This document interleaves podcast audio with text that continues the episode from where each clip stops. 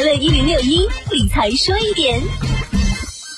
今年以来，各地最低工资标准密集上调，江西、黑龙江、新疆、陕西、天津、西藏、北京等多地近日陆续宣布上调。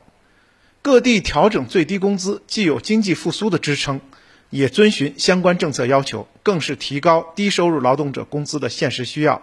根据最低工资规定，除月最低工资标准外，还设有小时最低工资标准。前者适用于全日制的就业劳动者，后者适用于非全日制就业劳动者。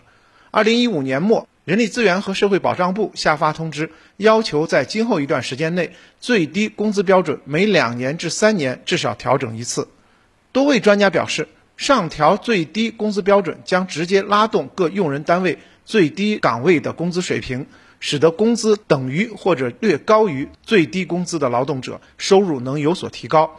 但政策调整实际受益的不只是低收入劳动者。虽然大部分的企业员工的基本工资都高于最低工资标准，但企业在计算员工加班费、社保缴纳基数等方面会参照最低工资标准予以提高，因此许多员工都会受惠，特别是一线工人待遇和养老的社保保障水平都会提高。